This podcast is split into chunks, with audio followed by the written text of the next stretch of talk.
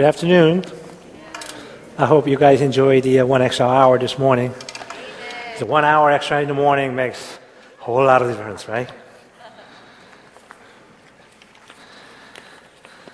Yeah, we're continuing with uh, the Joshua series. Uh, we're going to go through chapter 5. Since it's about 15 verses long, so I'm going to just read entire chapter. Joshua chapter 5. Okay, now when all the Amorite kings west of the Jordan and all the Canaanite kings along the coast heard how the Lord had dried up the Jordan before the Israelites until we had crossed over, and their hearts melted, and they no longer had the courage to face the Israelites. At the time, the Lord said to Joshua, Make flint knives and circumcise the Israelites again. So Joshua made flint knives and circumcised the Israelites at Gibeath Haaraloth. Now, this is why he did so. All those who came out of Egypt, all the men of military age, died in the desert on the way after leaving Egypt. All the people that came out had been circumcised, but all the people born in the desert during the journey from Egypt had not.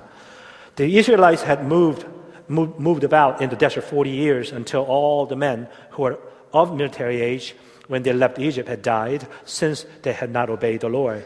For the Lord has sworn to them that they would not see the land that they had solemnly promised their fathers to give us, a land flowing milk and honey.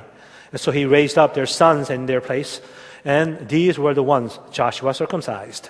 They were still uncircumcised because they had not been circumcised on that way, on the way. And after the whole nation had been circumcised, they remained where they were in camp until they were healed. When the Lord said to Joshua, Today I have rolled away the reproach of Egypt from you, so the place has been called Gilgal to this day. On the evening of the 14th day of the month, while camped at Gilgal on the plains of Jericho, the Israelites celebrate the Passover. The day after the Passover, the very day, they ate some of the produce of the land, unleavened bread and roast, roasted grain, and the manna stopped. The day after they ate this food, from the land, and there were no longer any manna for the Israelites that year that they ate of the produce of the Canaan. Now, when Joshua was near Jericho, he looked up and saw a man standing in front of him with a drawn sword in his hand. Joshua went up to him and asked, Are you for us or for our enemies? Neither, he replied, but as a commander of the army of the Lord, I have come. Then Joshua fell face down to the ground in reverence and asked him, what message does my Lord have for his servant? The commander of the Lord's army replied, Take off your sandals, for the place where you are standing is holy. And Joshua did so. So in, cha- in verse 1, uh, we find the Israelites uh, cross the, uh, the river. Uh, the crossing was a miracle itself, uh, we probably are all aware of. Uh, it sent a great terror and the fear to the people in Jericho. So, I mean, I guess you would think that, that Joshua now would mobilize the whole, the whole the Israelites and, and ready to attack Jericho. And given that, I mean, Israelites just experienced the great, great miracle, and they were united, they were motivated, they were excited, and they were ready to go to wipe them out. Uh, and definitely, uh, the Israelites, they had an upper hand and they had their momentum in moving their way. So that was the perfect timing for the war, uh, but yet, as I read the chapter, uh, we find otherwise. You know, our God's thoughts and his ways are way different than the way we think and the way we plan things to do you know, from the uh, military strategic point of view, you gotta attack. If you lose this moment, you may not win the war. But yet God says, wait for 10 days. Not just waiting for 10 days, but he circumcised his army. Uh, who has circumcisions or to remember? I'm only, only asking men. Uh, usually uh, we, they perform it after like a couple of days after or a day after you were born anyway, the male, so you don't even remember. But it's painful. I can assure you that. It's painful. And you just can't move for a few days. It takes a while for you to be healed. I mean, they crossed the river. They were very in close, you know, close proximity from the enemy, enemy line. And they know where about, you know, what's going on in your camp and what you're doing. And they've probably seen that they were circumcised. It's a bad, bad decision, right? From you know, a human perspective. It's crazy. But you don't see anywhere they're, they're arguing against God. Saying, God, you're wrong in this. If you do this, we're not going to make it. All the shame to come on you. But you don't see it anywhere. So I think that's the, the I titled it a preparation. In any time, you know, when God is ready for, uh, ready for the, uh, a, a great battle, He wants to do some preparations for us. There's two kind of faiths, you know, faith, and the, individual faith versus the faith of a nation or congregation. So you probably remember Rahab as individual faith, and she was able to, by acting upon it, her family, right? But when God desires faith of a nation or congregation, He wants a preparations. As all the more as our congregation moving forward, we need a lot of preparations. You know, battle is not all about just engage and fight and win the war. See, God wanted to prepare the Israelites you know, before they begin conquest because the conquest of the promised land was to be victory of God, not victory of Israelites nor victory of Joshua. It was all about God. And God wanted to make sure that their strength is not going to make it. Only the presence of God will give them victory. And a blessing comes along with it. Know, God wanted to really correct their attitude and their hearts and make it right. So there's three major things he does as far as preparation is concerned.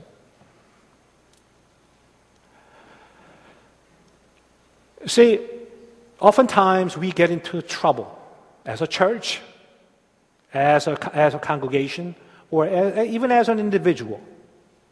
That whenever God asks us to involve His work and ministries, not having right attitude and heart, we oftentimes think we're doing it for myself, doing it for the congregation or church. No, we're doing it for God. We got to have a right attitude and right heart. So, first, he wanted to renew the covenant.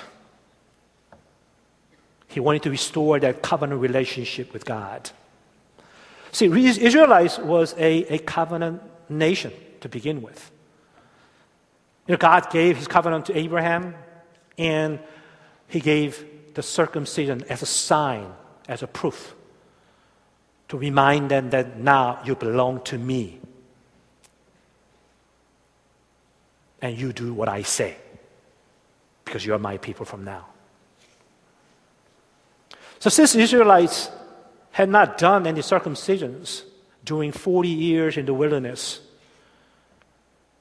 that God wanted to remind them they are in covenant relationship with me. See, their relationship was broken, right, because of their rebellious attitude. And he wanted to restore them. You know, in, a, in relationship with God, there are two ways you can be able to live in a very, very disobedient way or obedient way. As long as you're saved, your salvation is free, the grace of God. You go to heaven, that's for sure.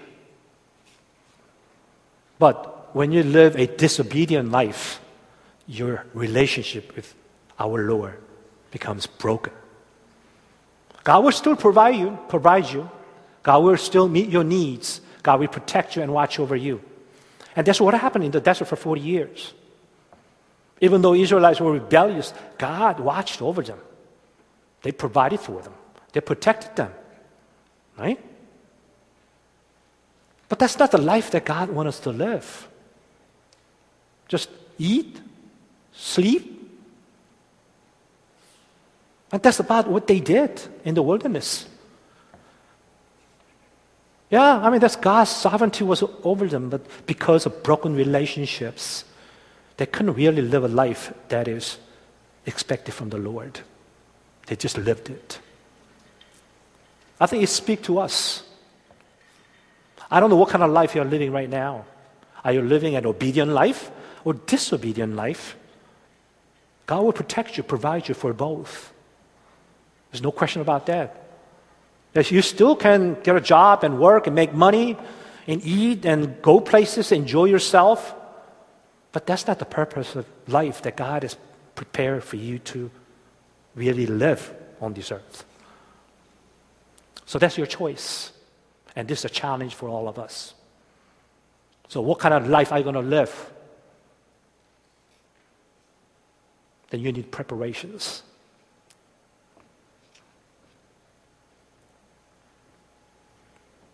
See, with this new generation of Israelites, it was important that they renew their covenant relationship with God. And they needed to be taught the true meaning of circumcision.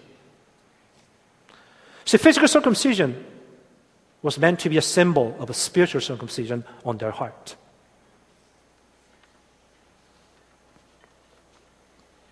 See, no amount of external circumcision will change the inner person.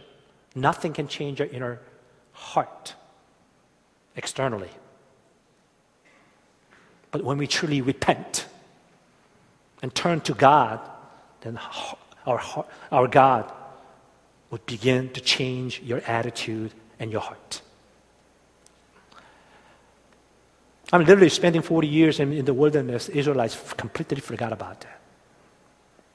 You know, when the John the Baptist know, warned the Jewish leaders to repent, they responded, you know, we have Abraham as our father. That means I don't need to repent. It was their attitude. External circumcision was good enough for them. But God is looking for the inner circumcisions from you. It's like people today, they feel kind of sure and feel comfortable because I'm going to heaven because I come to church and I was baptized. I've been faithful in just kind of attending Sunday schools.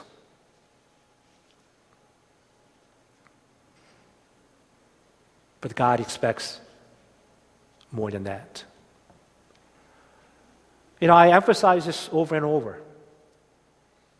In Ephesians chapter 2, verse 8 through 10. It gives you a definition of what salvation is all about. For it is by grace you're saved through faith, not from yourselves, but it is the gift of God, not by works, so that no one can boast. That's grace so far, right? By grace we're saved, it's the gift of God. But that's the half story of our salvation we tend to live, leave out verse 10. For we are God's workmanship or handiwork, created in Christ Jesus to do good works, which God prepared for, for us to do in advance. Getting saved is half of our salvation story. The rest, that we got to do God's work. Because that's why we are remaining on this earth. Why? That's why God left you here. Otherwise, we should have been should, should have been up there already by now, right? So let us not forget. Oh, that's works. No, no, I'm not talking about works. In the view of God's mercy, we ought to offer our body as a living sacrifice, which is holy and pleasing to God. And this is a spiritual act of worship that God desires from each one of us. If you really, if you really truly saved, now God wants you to move, act, and live for God.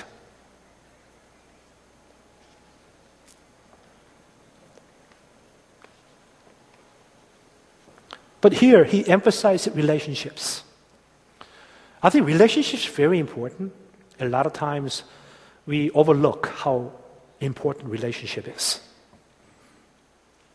Yes, all the battles and victories and success is very important for all of us. And God wants us to succeed and prosper in everything that we do.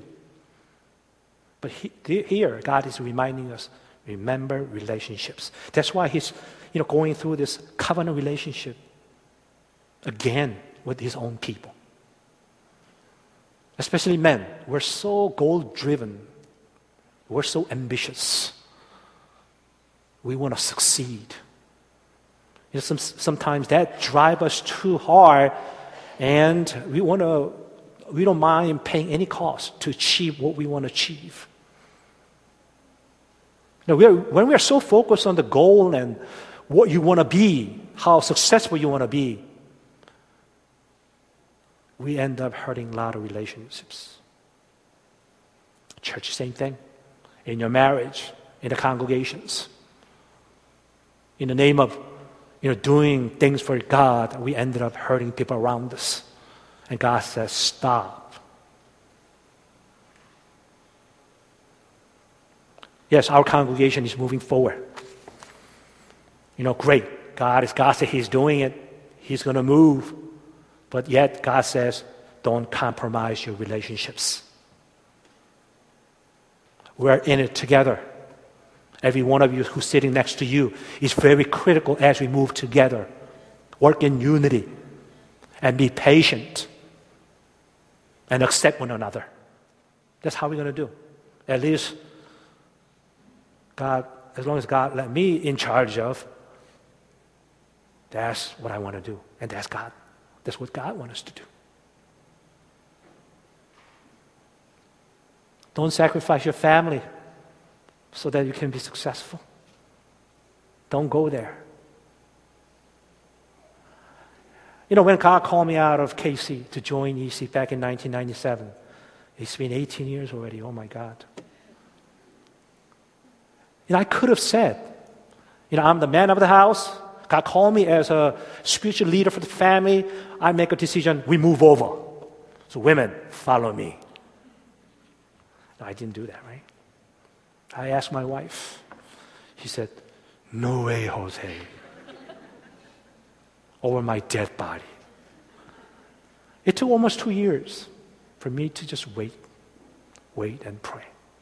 And one day God showed up, and both of them knew we gotta go. It was time to go. Not only that, we, are, we were able to answer God's calling in life but we, we were able to sustain this precious relationship between me and my wife. Amen to that? Yes, we're moving. And sometimes God may want to do a lot of things. And sometimes, you know, ministry will become more important than our relationships. Let us step back and pause for a moment and remember what God said to Israelites today relationships. The second, verse 7 and 8, God wanted to test their faith. All right? You know, before you move forward to engage in God's work, God's want to revalidate your faith. Like I said, you know, facing enemies in cl- close pro- proximity, and there, God is asking them to perform circumcision. I mean, think about it, right? This is a golden opportunity for enemy, right? They can use this opportunity to come and wipe them out. Right? You know, God really wanted to test Israelites. Whether they're going to believe the success, the secret of success is obedience to God or on their own strength. See, every success comes from the Lord. And only way to experience the success is through obedience.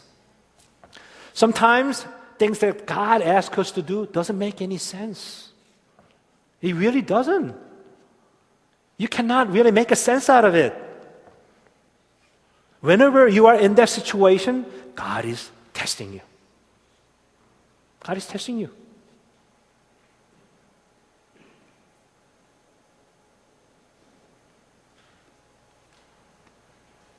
You know, a couple of years ago, I faced a, uh, for me, a important decision moment in my life. Because KC needed a, um, a support, and I was kind of providing support. And, you know, and from EC, I was getting cut out and literally kind of forced out in a way. So I felt, okay, well, if that's the case, then maybe that's the way it's going to happen.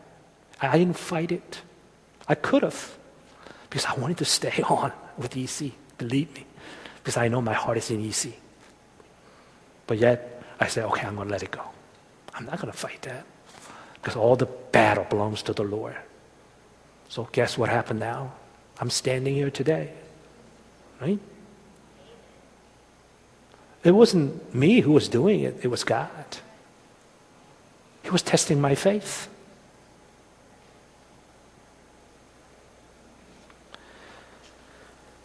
See, every time we experience a great victory in life, God often allows us to be tested. It'll come. You know, after successful mission trips, you know, maybe DTS, whatever they may be, or short term missions, oh, you, you're going to face that. It's going to come. All right? It's going to come.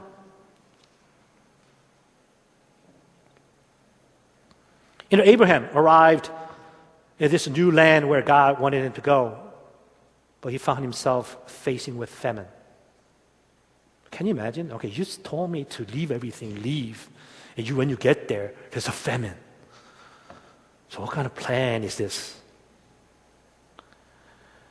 And after a long wait, God gives him Isaac, promised son. And he asked him to sacrifice him. What kind of God is this? You, you must be kidding me. Are you, playing around, are you playing around with me because you're God? He could have questioned that. But there's no complaint whatsoever because God was testing his faith.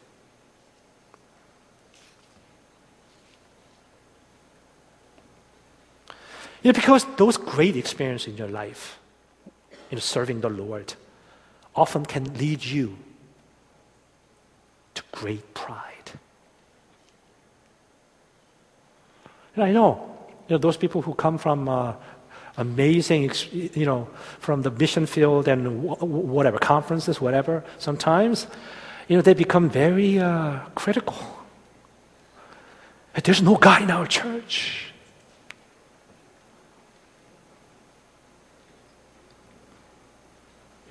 Some of the things they say is correct. I, I, there's no doubt about that. We need to be challenged. We need to be confronted. Right? But that's attitude we have to really be careful. See, God allows us to be tested to remain humble and total dependence on God. Because all this miracles that you experienced, it wasn't you, it was God. We got to remember that. And also, verse 9. It says, Then the Lord said to Joshua, Today I have rolled away the reproach of Egypt from you. The God wanted to remove the past guilt before they move into new battle. I mean, you know, after Israelites came out of Egypt, uh, living in, in the wilderness for 40 years, they committed many, many, many sins. You know, two major ones, you know, you know, like one was making a golden calf, worshiping at Mount Sinai, and the other one was that when God wanted them to just go into the land of Canaan, they refused. So they had a lot of guilt, a lot of failures. And God says, Today, I'm removing it. You know, whenever God begins a new work, and God wants to cleanse us from our past sins and mistakes and our shames and failures and start afresh. That's why I really love about, love about God. Huh? You know, Satan, uh, Satan going to try to derail you every time, you know, when you're so excited now, you know, I want to do something for God. And then Satan comes and says, You remember the sin that you committed? Remember that failures and mistakes that you made? You're not going to make it. And God says, Don't listen to it. I'm, cleans- I'm cleansing you. And I'm making you anew. See, if you're in Christ, you are a new creation. The old things passed away. Behold, new things have come. That's who God is. Right? And that grace is new every single day. Yeah, we shouldn't repeat the same mistake over and over. But whatever major mistake you may have committed in your life, always can be forgiven if you allow blood of Jesus to come in and flush that out for you. You start afresh. So that was a preparation that he wanted to do. So those, whatever past that you have, is not to hold you from behind. So second, and God wanted the Israelites to remember his grace. You know, they uh, celebrate a Passovers. And then the, the manna uh, stops coming.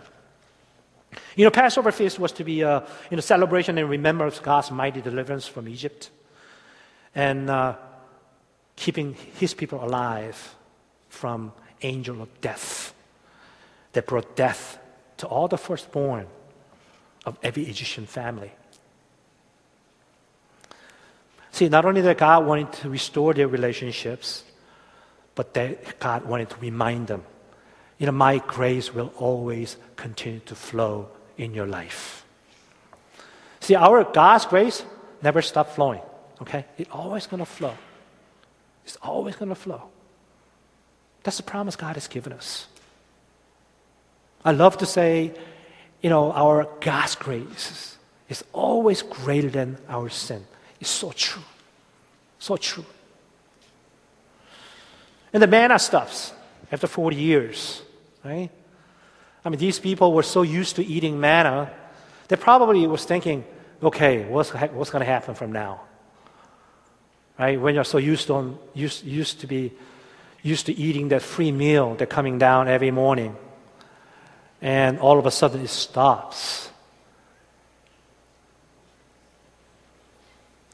And they, they probably was thinking, oh, is, is, is God's going to stop providing for us? But that's not true, right? Now he's saying he's going to provide through natural means. Before he provided the food through supernatural means. See, both natural and supernatural come from God. You got to remember that. You know, sometimes we're too extreme the other side, everything about supernatural, and you don't believe in, in natural things. Oh, you lack faith. If you're sick, you're supposed to pray. Don't go to hospital. Why? I'm sorry, doctors. We have some people like that.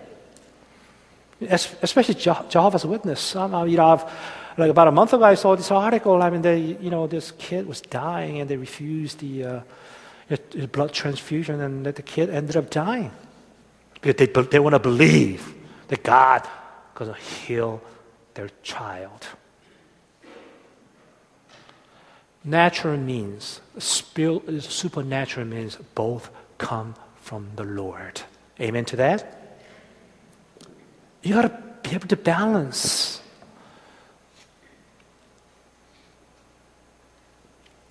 We can't go to two extreme one way or the other way. You know, for me, I, I experienced few healings. You know, I'm a soccer player, but no longer a one. I'm too old for that now. My hamstrings, you know, I, am like whenever I try to run, it kind of pops. But I remember, like 20 some years ago, I, I used to be a decent player, okay? but, anyways, I hurt my knee so bad, I couldn't walk, even walk. I was literally limping. It was Saturday morning, right after practice, and we had a game on Sunday afternoon. So I said, oh, forget it. But we were uh, worshiping out of uh, warehouse that time. It's mid 90s, I guess. And I just walked into church office and I saw Pastor Jamie. And I just kind of walked up to him and I asked him, Can you pray for me? Pray for healing. He prayed. I felt just hot, just air just going through it. And I was healed instantly. I just ran out. I went back to practice. I was able to play the next day. But you know, when I had my broken bone, I had to go to the doctor. no, I didn't go to Pastor Jamie to pray for me. You know what I'm saying? See, God provided medical technology and all that advancement for us. It's not for the secular people. It's for us. We got to go and claim it and use it, okay? But sometimes God wants us to pray and God will heal you. So let's not try to separate them. It's all come from the Lord.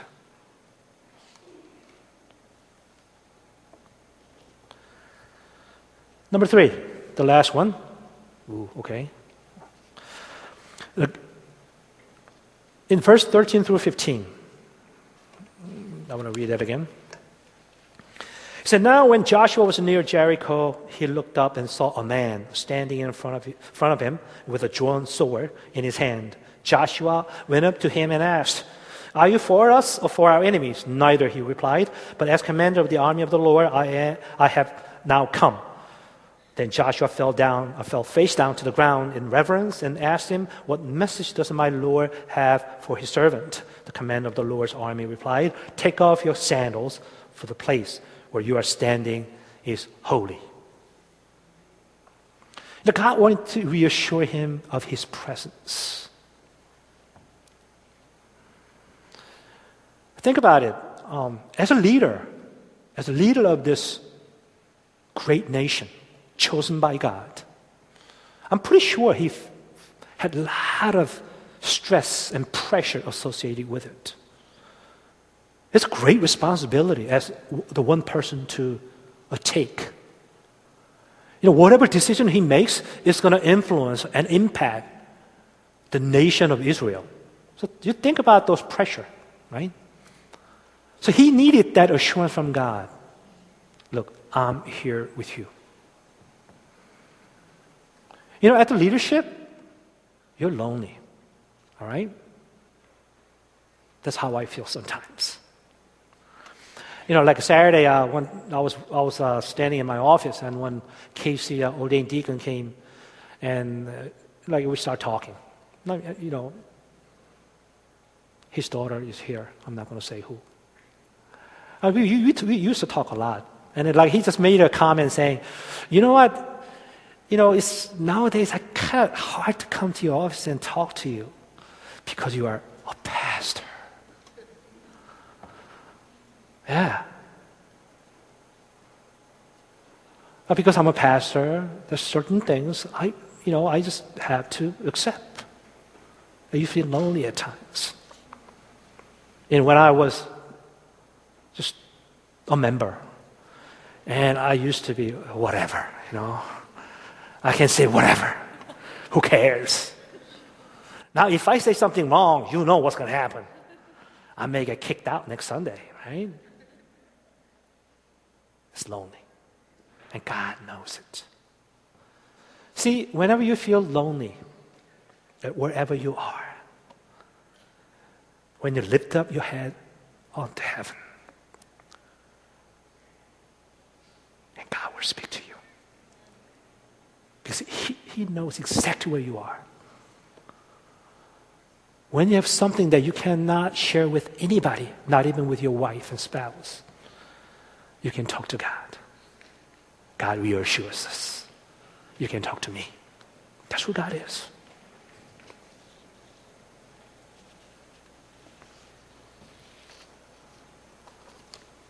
But at the same time, not only that God, you know, Joshua was experiencing the presence of God, but at the same time, he was experiencing the reality of his presence.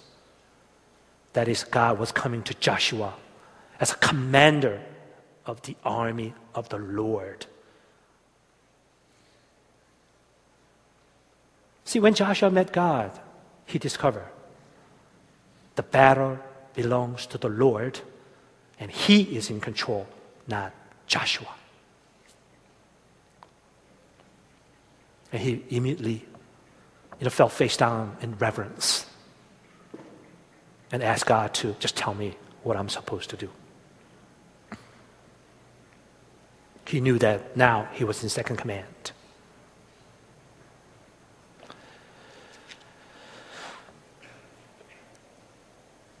You know, everything that we do as an individual or as a corporate body of Christ, you got to remember you're not in control.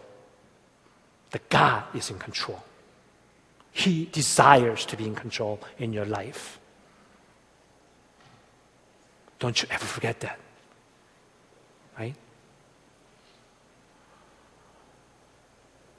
At NCFC, it's not a senior pastors who are in control, but it is Jesus Christ is in control. Amen to that? So it's been bothering me so much.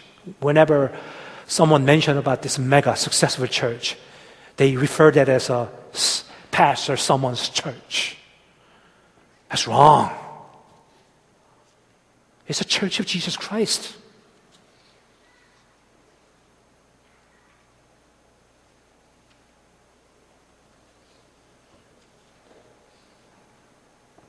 And your life as well. You're not in control. You think you're in control, right? You're not.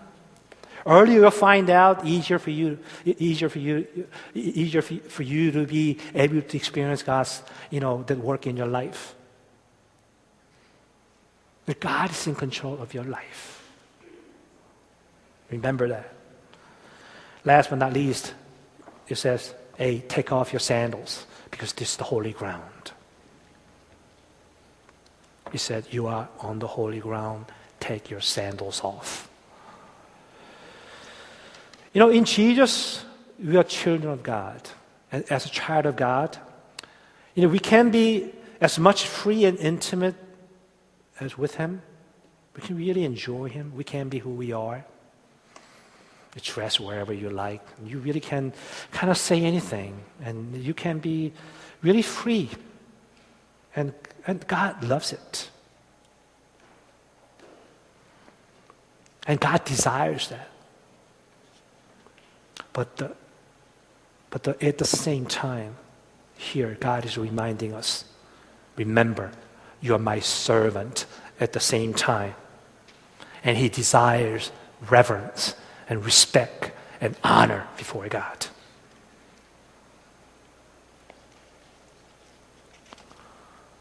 That's something that we need to be aware of.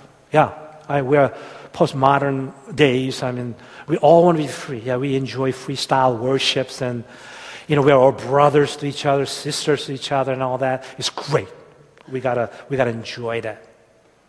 But let us not forget that has to respect and honor and reverence before our God. You don't just walk in there the place of worship. Why do you think we're doing 30 minute worship before we begin, before preaching? Because God, we want, we want God to come and, and prepare your hearts for the words that are going to be proclaimed and, and, and going to be spoken. If you just walk in there at the last minute, I really don't know what you're going to get out of it, right? You need that preparations really to understand what God is trying to say to you. Right? You need to. Yeah, you know, I really enjoy God. You know, I never had chance to call my own father like Appa or Daddy. And because, you know, from my generation, it wasn't the thing that we do. But when I pray to God in the morning, I love to call Appa or Daddy. I know when you hear me doing it, you said, Uchingro or something, right? or like, oh man, that's gross. But I like it. And God loves it, I know. But at the same time, there's a time I kneel down before Him in reverence, with respect and honor. With a trembling heart, I come before the Lord. That's why the Apostle says we, we, we should continue to work out our salvation with fear and trembling. So let us not forget the awesomeness of our God, the splendor and majesty of our God. And let's pay our respect and honor and reverence as we serve Him. So that's the preparations. And then when we are prepared with these things, I think that's when God can use us. That's next month, you know, next week.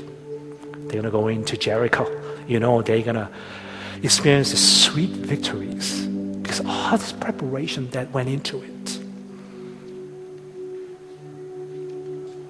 So let's pray. Heavenly Father, we thank you. I thank you for just reminding us that all the victory belong to you. It's not our victory because we are doing your work. And oftentimes we are mistaken and misunderstand that, that somehow we're doing it and we become prideful. So, as congregation, as we move forward, Lord Jesus, Lord God, would you once again renew our covenant relationship with you? The relationship that's never going to be broken. It's always going to be there for us. And your grace never stops flowing in our lives. And you're always going to be gracious to us. And you are the one who's going to provide everything that we need as we move forward. So we come before you, before your communion table. I know you're about to do great things. You're already in the process of doing it.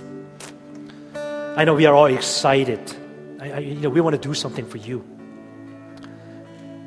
But you are inviting us before your presence to prepare our hearts and our attitude. So we come before your the communion table, table where really represents that your body that was broken and that blood that was shed on the cross. So as we participate, oh God, would you once, once, once again cleanse us, purify us, and prepare us? In Jesus' name. Amen. So we're going to give out the bread.